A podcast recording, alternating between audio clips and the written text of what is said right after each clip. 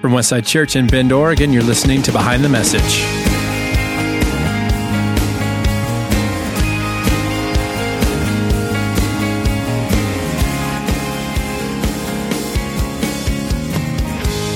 Each week, we take you behind what we teach here at Westside. I'm Evan Earwicker in studio with Pastor Casey Parnell and Pastor Steve Mickel today. Hey, And uh, Hi, Evan. just so you know, Pastor Casey actually is the author of that intro music. I don't know, Casey, if you remember that. Wow! Yeah, I, didn't- I actually didn't know that, Casey. It's a long time ago. Well done. I don't know. I don't even know what song that is. I don't know. Um, Do you remember? I don't remember. Did But you make we- it up? You haven't memorized the catalog, It was catalog the, of my uh, songs. It was on one of our Evan? Westside Worship albums, and we just dredge the archives when we need musical clips. Yeah, I don't remember. It was free. That's why. Casey, no offense, budget. no budget offense to you, Casey, but where's Ben? Yeah, What happened to the? I, to Ben? I got a text and said, "Oh no, the podcast is happening right now." yeah. I'm not offended. I mean, I can feel the the gap in the space right now that Ben fills. he's just got both such a. spiritually and physically. Yeah, he's got a bit. He, he yeah he carries a lot of space. Are we commenting on his weight right now? Yeah, I mean, I'm sitting in this chair and it feels like. I'm just. It's cape. It's not caving in. It's coming up. It's molded to his It's body. molded up, molded to him. Yeah. Man. This is going to a dark place, you guys. Yeah, I was thinking when you bring me on, you got to be ready for this kind of stuff. It's So, awesome. So our regular listeners will know last last episode we had uh, one of our uh, critics of the show, uh, who is also one of our long listening fans of the show as well. Randall Knight came on, Oh, awesome. and uh, and we kind of wanted Great. to to invite in outside voices that maybe don't always agree with us because sometimes I don't know if you feel this way, Steve, but we kind of sit here on this podcast and be like, man, we're awesome. No, you're better. No, you're Yeah. awesome. yeah, no, we do. And We it can, do. you know, it gets a little much. So we brought on a uh, kind of a, some critique onto the show, which was an interesting conversation. But then we got a response back from uh, Stephanie, one of our listeners, who said, please don't change the no BS way you have of telling it like it is, as only people who have the perspective of growing up in the oddly themed VBS and overplayed vineyard music can do. So opinions on both sides of this, I guess. and I am a Sunday school boy through and through. oh, and man. may, I think that was Randall's point was we all are, but there's you know there's a place for that I think so. We, can- will we will continue to have hopefully discussions on on both sides of what we say and how we think, and we always want to be challenged. So.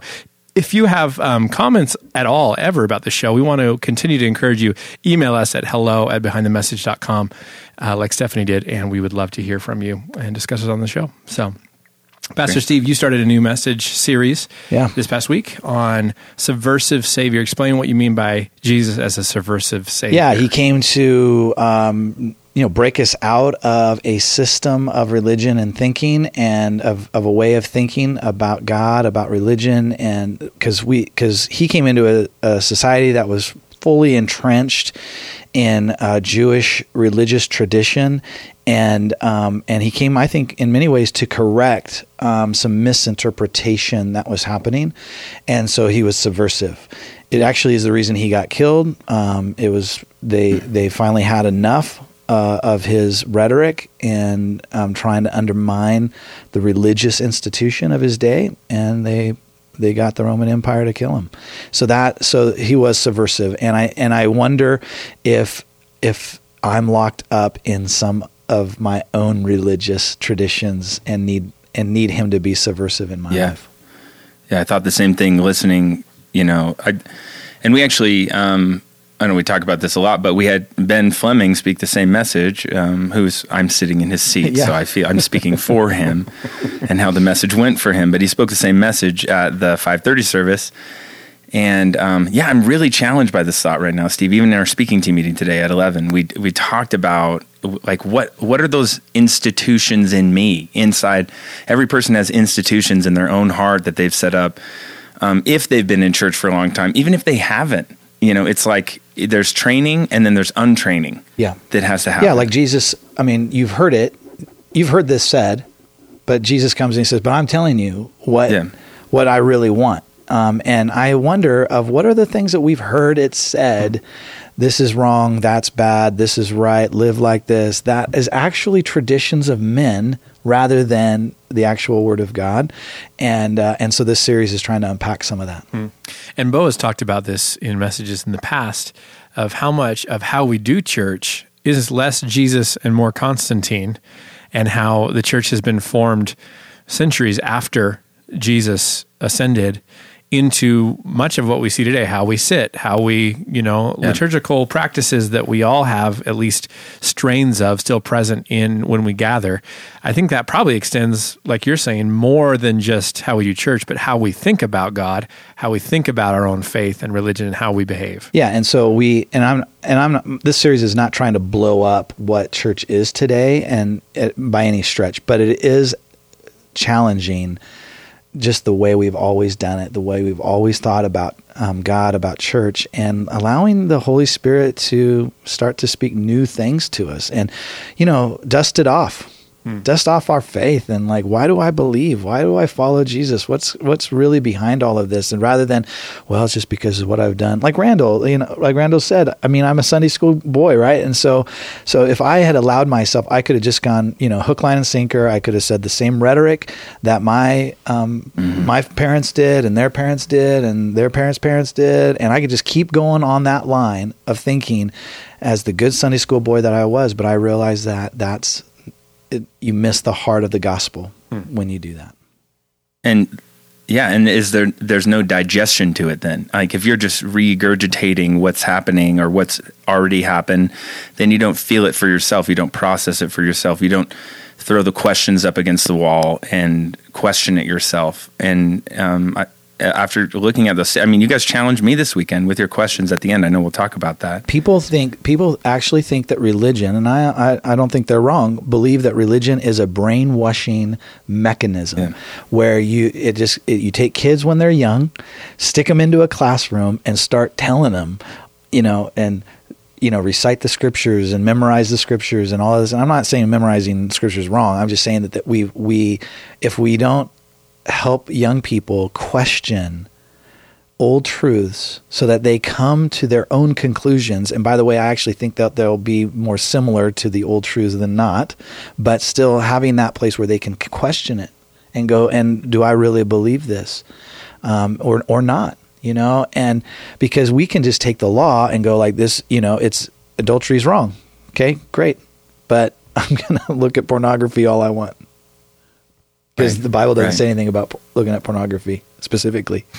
You know, it's a loophole like it's a loophole, yeah right? And so I feel justified because everybody else is doing that, and it's acceptable in our society. By the way, if people, if listeners don't think that it is, it's totally fine.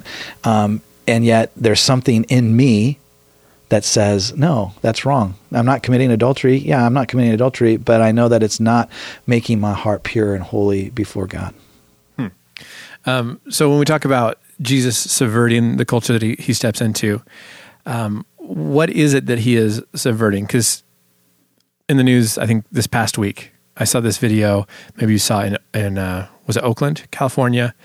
Um, a jogger is running past a homeless encampment uh, near a lake, and he gets angry and just starts taking all this homeless man's belongings, earthly belongings, and he starts ripping them up and throwing them into the lake, throwing them into the lake, just angry, just angry.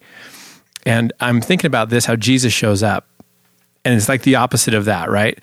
Uh, a person of power preying on those that have nothing, have none, and, and tearing up the weak. And here's Jesus. He comes in as the weak. You know, he's, he's born not into a glamorous situation, and he's constantly subverting and tearing down the people in power, both religious and civic. So Jesus wants to come in and not mess up the, the weak, small, powerless things in our lives, but the ones that really have a grip, either culturally or personally, on our lives. convicting to me and humbling because here I am a religious leader. You know, Yeah. Jesus had a lot of hard things to say to religious Yeah. leaders. And so I'm thinking, am I in that camp? Um, I mean, and I'll be honest. The first thing I thought when you told me that story about the guy, um, you know, that tore up the home. I mean, he's probably a Christian. Yeah. I mean, that sounds bad. It bad. sounds like one of us. It sounds like one of us because Yeah. uh, you know, and I'm just like, oh my gosh, how far have Yeah. we strayed from the gospel um, because of our tradition, because of our political beliefs, because of our you know upbringing? Because you know, just fill it in, fill in the gap. I just feel like Jesus wants to come and break that stuff and get us back to the simple truth of love. Yeah, the word disruption has been in my kind of in my spirit, my thoughts lately is just God wants to disrupt the things that. Am I saying that correctly? I feel like I'm saying it wrong, but no, He wants to. This is the word that's been in my mind. I can't even say it. It's so important. Distrooped. I don't. That's, you're not saying it right. Yeah. it seems like, but no, but God wants to interrupt me. He wants to, um, l- like, kind of cause me to move into a new territory, new thought of things, and I exactly what you're saying, Steve. I mean, when you look at the Pharisees in Scripture that Jesus is always adamant against or speaking against, you can't help but think about yourself sitting in the chair. Like we're in a church right now recording this podcast, leading people spiritually, and you can't help but go, "Gosh, am I the enemy?" I hope. Like I really hope that's not the case. Yeah. And and if there is anything in me that has that dogma or that mindset, God, oh please convict me. Please disrupt my life and move those things out of me so that I'm on the side of Jesus. Yeah, and I realize I align myself with the Pharisees in my quick quickness to judge other people's behavior and the things that they do, um, and that's everybody. I mean, I, I, I remember Suzanne Yeah. used to watch The Bachelor and The Bachelorette, and I don't know if you guys have ever watched tho- those shows, but um, I wouldn't admit it if I had. I am not a fan. Let's just say that. And I remember judging Suzanne for the crud she watches. Now I can watch a lot of really bad stuff that's really violent and think I'm totally justified. Yeah. But Vikings, you know, the show Vikings, that's fine. It's Yeah, just people right. killing people. So so here I am and I realize, oh my gosh, I'm actually more like the Pharisees in that way than I than I want to admit that I am quick to judge those who do things that I don't want to do or I don't think are good or I don't think are wise or I don't think is good for them or whatever and here I am sitting as judge, jury and executioner on those on those people and I I feel convicted about that. Hmm. And isn't that human nature? We want to be bu- throw the book at everybody else, but show leniency to our own selves, our own behaviors, our own attitudes, and maybe society at large is fed up with Christians doing that. You know, and we, we call it hypocrisy or whatever. I Yeah. think that kind of loses some in translation, but it, it is that it's our tendency to judge harshly outside of our own club. Well, and you're absolutely right, Evan. And I don't mean to interrupt you, but I, I don't think it's a Christian issue. Hmm. I'm kind of done bashing on the Christian movement as the only hypo- hy- hypocrites in our culture. Oh my gosh, just turn on the news, Right. and you will see hypocrisy everywhere. Just look, you know, look into our school systems and our education systems. And it's a yeah, it's a Human human, condition. condition, and we and and that's why I think the way of Jesus now is more comp- can be more compelling to all the world Yeah. than ever before is because um, we I can see how shared experience of hypocrisy we're we're in as a society. Can I lean into that the judgment thing just a little bit more, Evan? Yeah. Um, with Steve, what is there a place at all in Christian circles in the way of Jesus for judgment?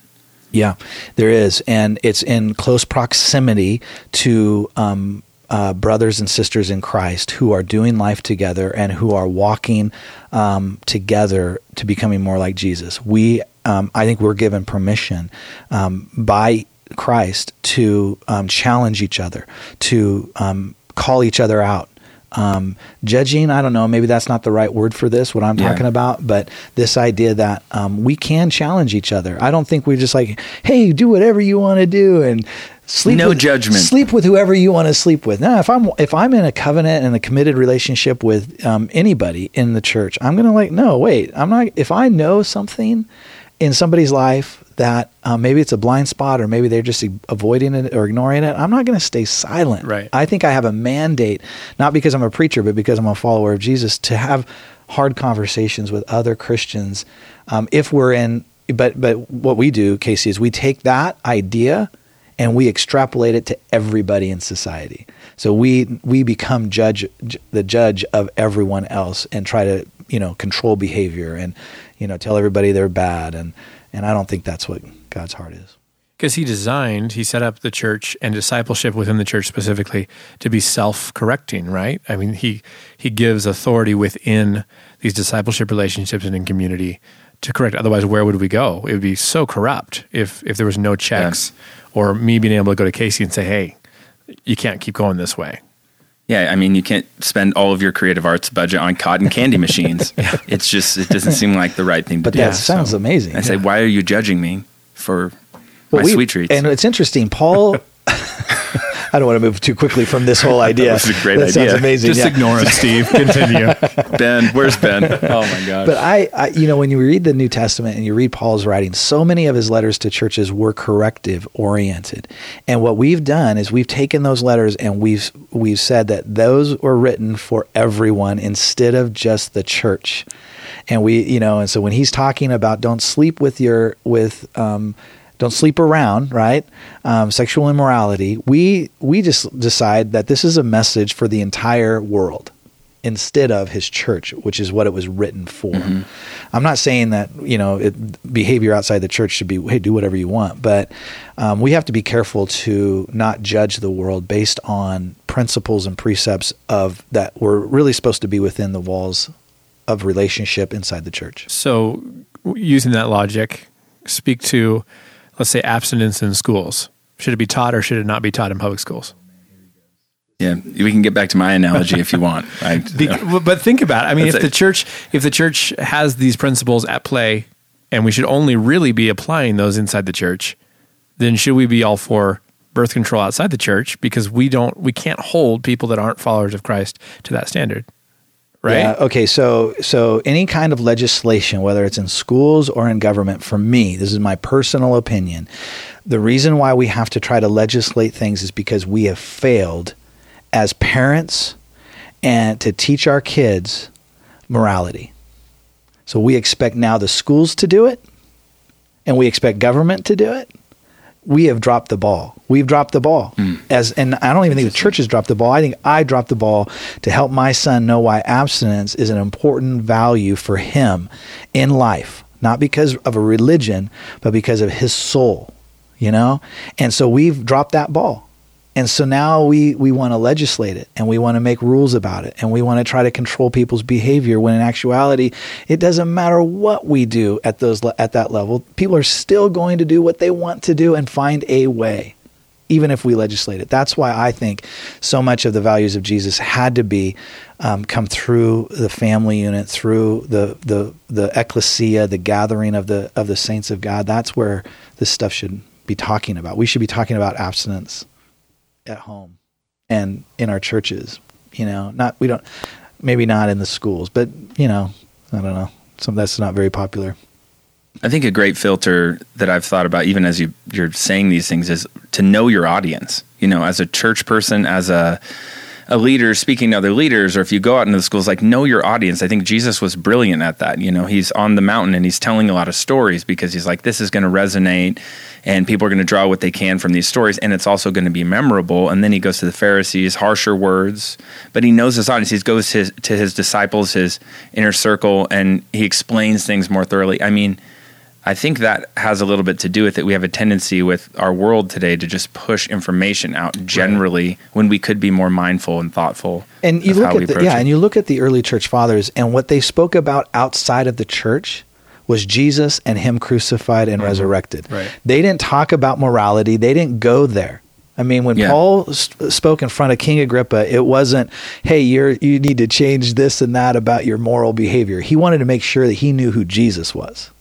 And we've lost Jesus in our moral we are the, like the moral police in the church. And I think Jesus is trying to break that. I think he's trying to subvert that in me and maybe in our church Yeah. and maybe in in this religion called Christianity.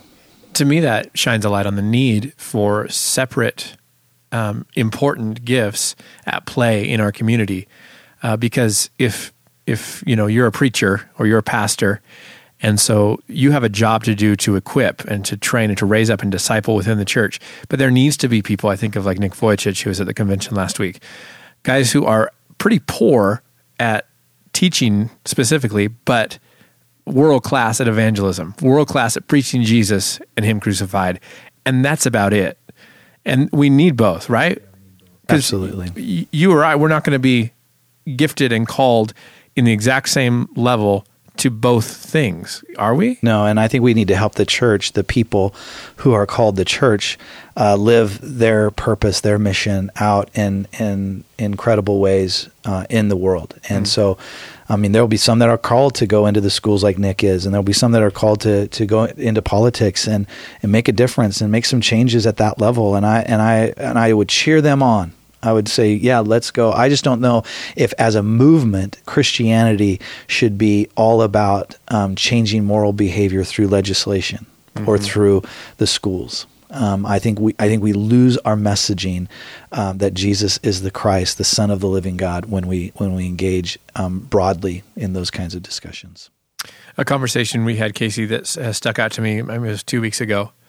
Um, you talked about a conversation you had. I think we've all had conversations like this, where someone came to you and was explaining some of the issues that they had with church.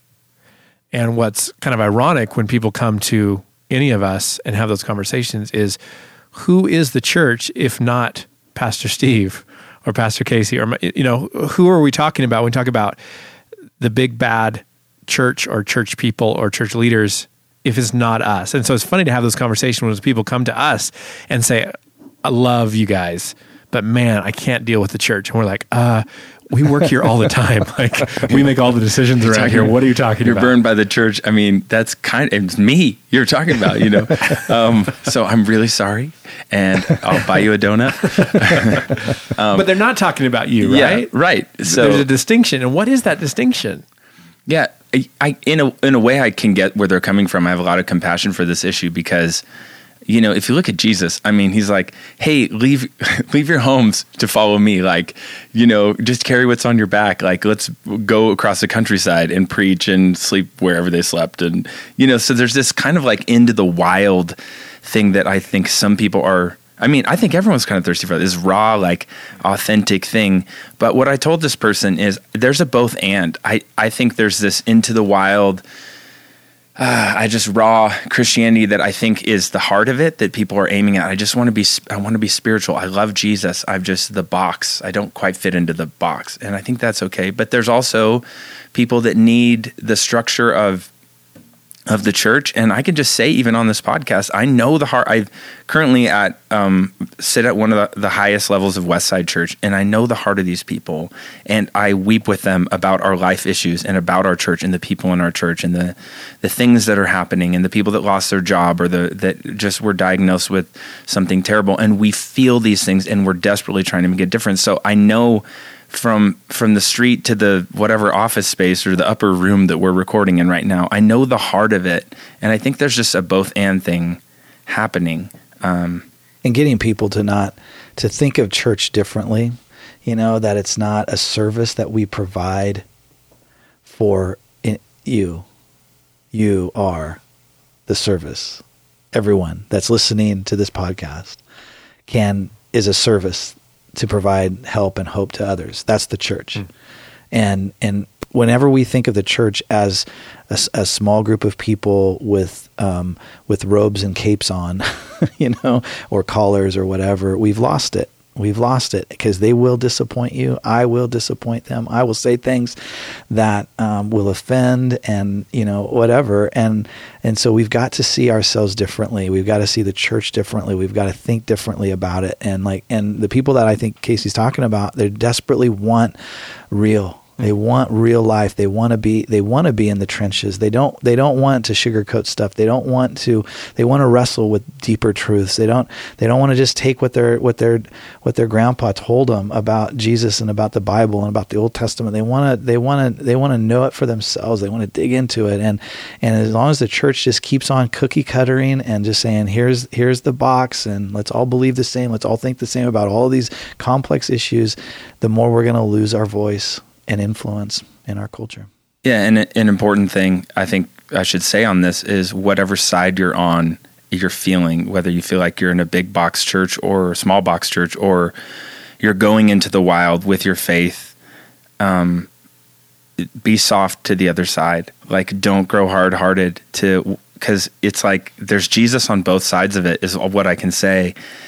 And if you're finding yourself on either side, um, just do your best to root for the other side because I think we can learn from where people are at. And there's people, as we're talking about people and compassion and forgiveness and all those Jesus virtues, they can be extended. So just don't don't give up. Yeah, and be. I love what you said about being soft, Casey. I think that just having a heart for other people, regardless of where they, they land politically, regardless of where they land religiously, regardless of whether they uh, take a more progressive view of the Bible or a more conservative view of the Bible, um, whether they vote Republican or whether they vote Democratic or whether they Democrat or whether they don't vote.